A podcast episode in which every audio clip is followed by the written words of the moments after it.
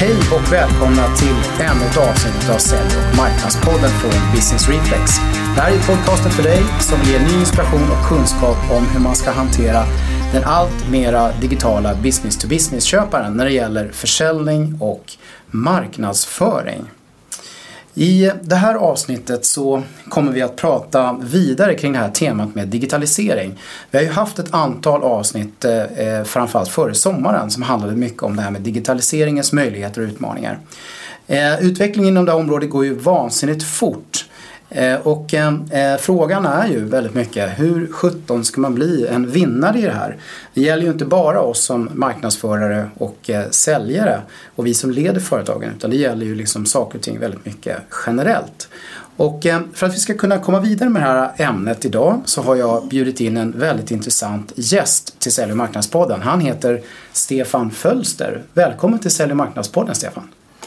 Tack så mycket. Väldigt roligt att vara här eh, och prata digitalisering. Det är något som jag har faktiskt började med när jag var fem år och klippte sönder hushållsmaskinerna hemma för att bygga en robot. Tills jag blev bryskt avbruten av teknikfientliga krafter. Ja, jag träffade faktiskt dig eh, i samband med en robot. Jag var på eh, ett IBM-event som heter IBM Business Connect där det fanns en eh, intressant robot som heter Pepper. Och sen kom du upp på scenen och pratade om det här, vem, eh, hur man ska bli en vinnare i framtiden och hur det här kommer att påverka oss framförallt. Det var jättespännande och kände att vi behöver ha dig i Sälj och marknadspodden. Ja, Jättekul att vara med. Mycket roligt att vara här. Du, innan vi går vidare så tror jag du får berätta lite mer om dig själv än att du klippte sönder grejer när du var liten.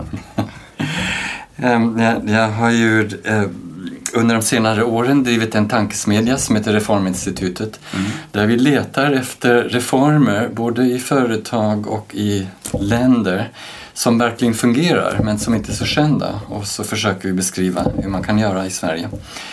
Och så har jag upptäckt att allt mer handlar om digitala reformer eller digitala genvägar. Mm. Till exempel regelförenkling, kan man göra genom att förenkla lagar och det har inte gått så bra. Men en dator kan liksom arbeta runt komplicerade lagar och regler så att det ändå blir lätt för användaren.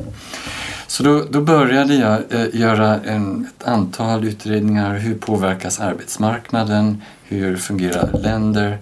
där man klarar digitalisering bra och sådana där man klarar digitalisering dåligt. Vi har gjort beräkningar för företag och för staten och landsting och kommuner om digitala satsningar. Vad är lönsamt, vad är inte lönsamt? Och till slut så blev det också en eh, bok eh, som heter Robotrevolutionen Sverige i den nya maskinåldern. Just det, precis. Och den boken pratade du lite grann om också när du var med på IBM Business Connect. Jättespännande. Den har funnits ett tag den här boken. Ja, inte så länge, ett knappt år. Mm. Vad är det den har? Och den, den är inte en teknik-hype-bok um, mm. men, utan den går igenom många så branscher och områden och, och försöker visa hur um, lätt det är att göra misstag men också hur man kan behöva göra för att lyckas med digitalisering. Så den röda tråden är att tekniken kommer inte bara, det blir inte bara utan det är några som skapar framtiden och väldigt många som blir överkörda. Och det gäller att eh, tillhöra de som skapar framtiden. Det gäller att tillhöra vinnarna här. Mm. Och det kan bli väldigt svart på vitt. Man kan bli en vinnare eller man kan bli en tydlig förlorare. Eh, jag tycker vi ska fokusera på det här med vinnarna, Sevan. Hur blir man en vinnare här nu då? Om man är ett eh, företag, mm. mm. då eh, är det allra viktigaste att, att eh, inte börja i den digitala tekniken. Alla Nej. håller på att köpa in några datorer och webbsida och så. Mm. Programvaror och alla möjliga grejer. Ja, utan det centrala är att fundera på sin verksamhet. Mm. I synnerhet ur kundperspektivet. Vad, vad, är knutarna? Vad är det som inte fungerar? Uh, vad är det som en digital konkurrent kan komma och uh, och göra mycket bättre. Mm. Det är egentligen verksamhetsutveckling. Mm.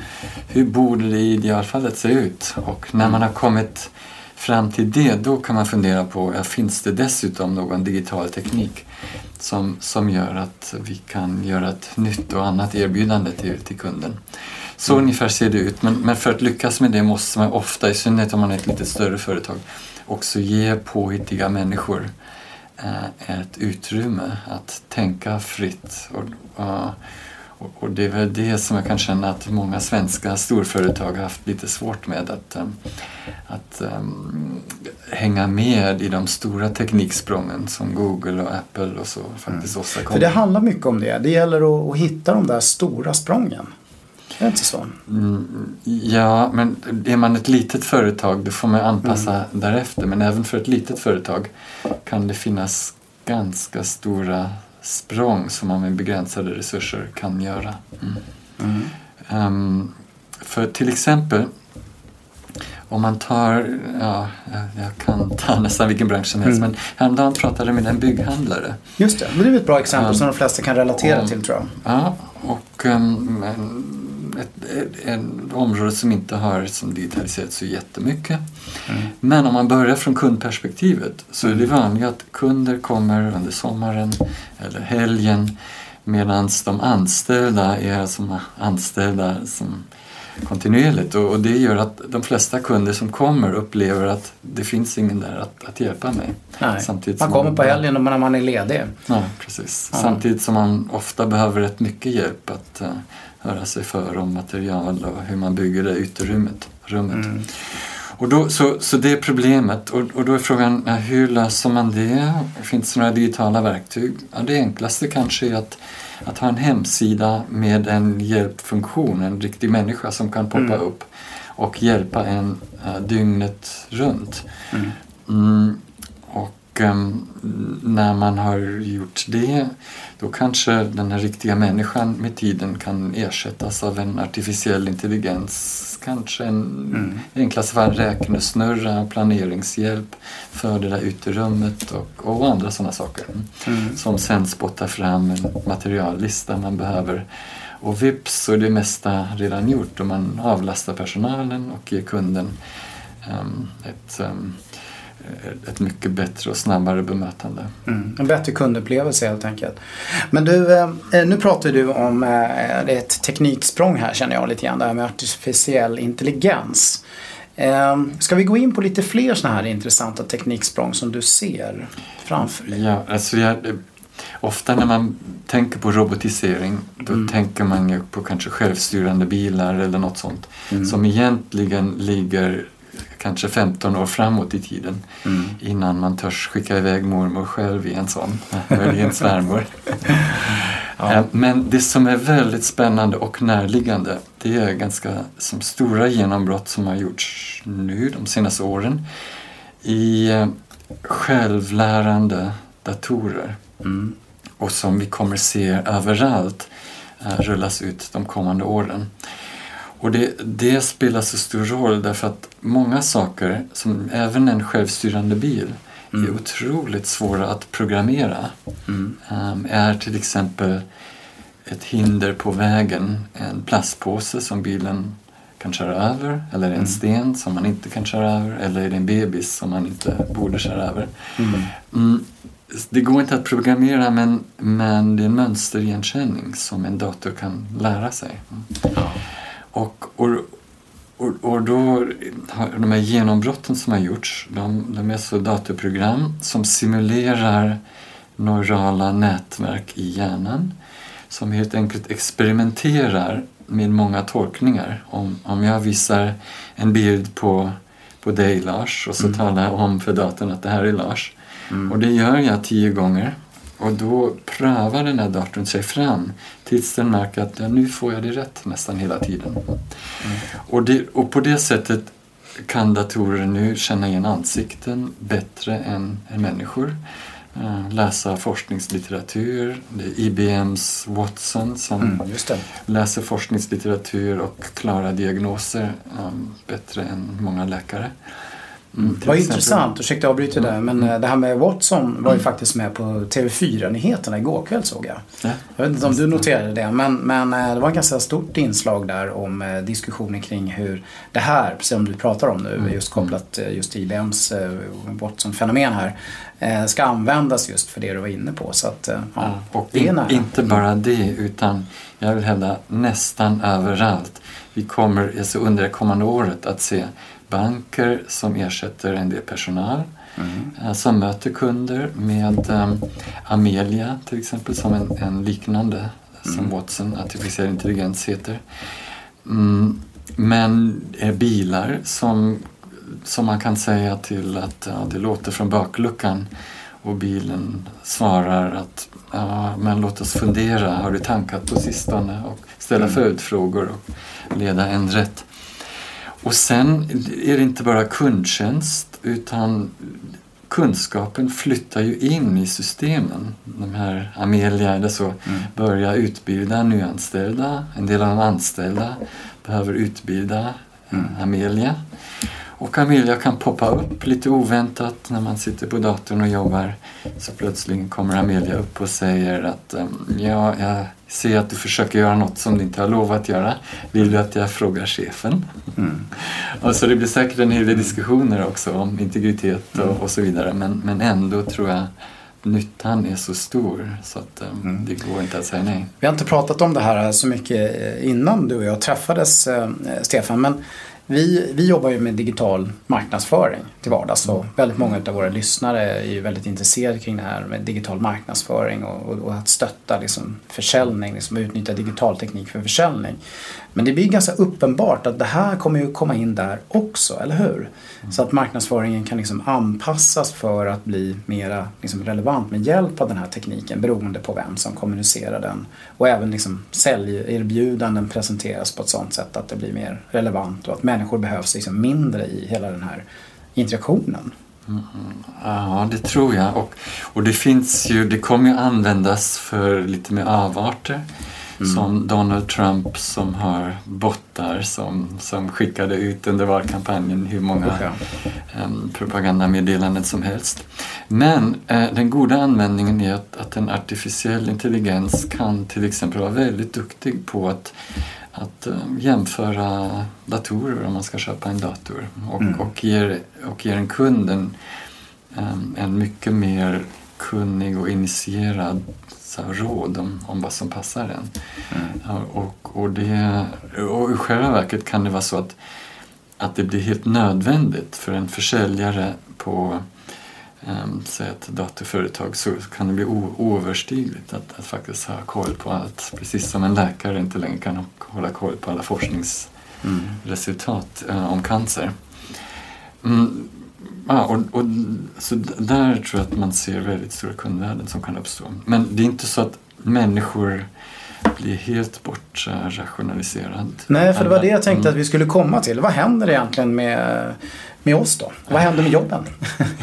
Den stora frågan tror jag som väldigt många ställer sig mm. idag som börjar förstå lite grann om det du pratar om här. Ja, under överskådlig tid så, så blir ju till exempel en sån artificiell intelligens mm. också som ett, ett, barn i början som måste utbildas och mm. uppfostras. Och, så det kommer kräva en hel del jobb. Och många um, som IBM Watson i sjukvården samarbetar ju med läkaren. Det är precis som en schackspelare som arbetar tillsammans med en dator kan precis. vara duktigare Det hjälper människan att bli bättre helt enkelt. Ja, att göra ett bättre jobb. Mm. Men om man ser på arbetsmarknaden i stort så, så visar studierna att många jobb automatiseras bort. Mm. Kanske så många som vartannat jobb på 20 år. Mm. Men i länder som gör rätt, som gör sig till vinnare genom mm. att reformera är sysselsättningsgraden ändå hög och Sverige tillhör ju dem och Tyskland och Kanada, Australien, en del sådana som, som har reformerat mycket. Och med reformera menar jag att att man krattar lite i manegen för nya företag, att man kanske sänker skatten på arbete något och flyttar över skatter på annat mm. och, och, sånt. Medan länder som inte har reformerat mycket, som Italien, mm. ja, där är faktiskt nästan varannan ungdom arbetslös. Mycket har automatiserats mm. och det har varit för svårt att skapa de nya jobben. Så även på arbetsmarknadsområdet är det otroligt viktigt att göra rätt saker. Och eh, stämmer det då antagandet att, att nu pratar om hur det här ser ut lite grann för nationer men, men det känns som att det skulle kunna vara samma resonemang kopplat till företag. Ja, och, och den mm. enskilde människan. Jag tror många mm. ungdomar funderar över eh, vilket yrke ska jag välja. Mm. Eh, min slutsats är att det är mycket viktigare att förena det yrke man, man är intresserad av med en gedigen digitaliseringskompetens. Mm. Det är den kombinationen som är väldigt efterfrågad nästan överallt och det är viktigare att mm. få till den kombinationen än att välja rätt yrke kanske. Mm. Jag hörde någon som sa att, att eh, ett, ett väldigt stort sånt här eh, viktigt framtidsjobb kommer att bli människor som förstår hur man ska designa så att säga, eh, ja, maskiner eh, så att de interagerar med en människa så att det blir en så bra upplevelse som möjligt. Någon form av sån här interaktionsdesigner som förstår det här äh, mötet mellan den som kommer in på bygghandeln och hur den här äh, hanteringen ska gå till liksom, för att det ska bli en bra upplevelse när man ska försöka förstå hur man ska bygga sitt uterum. Liksom. Ja, och inte bara framtidsjobb utan det är ju redan en mm. kompetens mm. som är väldigt, väldigt efterfrågad. Mm. Och de, de som lyckas, de företag som lyckas och de anställda med det, de, kan ju bli miljardärer. Mm. Även i ganska som traditionella och på sätt och vis långtråkiga branscher. Mm. Som eh, ta Klarna till exempel. Mm. Um, och, och, um, och, och, den kompetensen handlar ju om väldigt mycket mer än att kunna det digitala. Och det är därför det inte fungerar så bra att ha en IT-avdelning och en verksamhet separat. Utan det måste vara i samma människor, att man, man kan både och. Det sitter ihop helt enkelt. Ja. Eh, mm. Otroligt intressant. Men du, om vi skulle spana så här ytterligare lite längre fram eh, i det här. Då. Eh, Stefan, du är ju framtidskille har jag förstått. Vad är mänskligheten på väg då om vi skulle titta ytterligare lite längre i det här? Ja, alltså något som är lite mer omvälvande det är att, um, att datorer och, och robotar också kommer tillfredsställa en del av våra sociala behov. Mm. Um, jag har, um, det låter väldigt läskigt måste jag säga. Jag hittat en, det amerikanska försvaret har tagit ja. fram en, en robotterapeut för att prata med soldaterna. Mm. Därför att man har 30 soldater om dagen som begår självmord. Ja. Och, um, och den, den, den här terapeuten säger att jag är inte en människa, jag är inte ens terapeut men jag vill gärna prata med dig.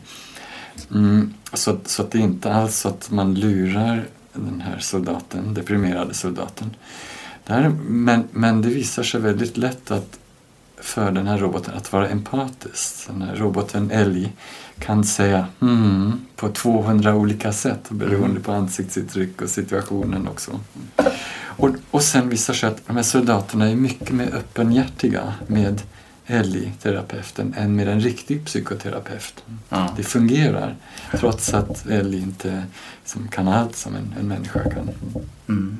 Och, och jag tror att det insikten av det är att en del av våra sociala behov är inte så sofistikerade som vi tror ibland. Mm. Uh, vi kommer ha digitala vänner hemma som vi pratar med. Min fru pratar redan väldigt mycket med Siri. Uh, alldeles för mycket tycker jag. Mm. Men i, i, ehm, och, och, det kan bli som, som TVn har varit som, som vi tillbringar mm. flera timmar om dagen med uh, istället för att umgås med andra människor. Det är inte så att det ersätter våra viktigaste sociala kontakter men, men faktiskt en hel del. Som, en, som att ha en hund ungefär. Mm. Och, och, och sen när man spånar vidare utifrån det så, så är det också så att um, när vi har såna digitala vänner hemma så kommer de också bli de som, som tillbringar mest tid med våra barn oavsett om vi vill det eller inte. Mm. Våra mm. barn kanske kommer tycka att de är mer tålamodiga och, och mer spännande ibland än, än vad vi är. Även om vi har svårt att acceptera det.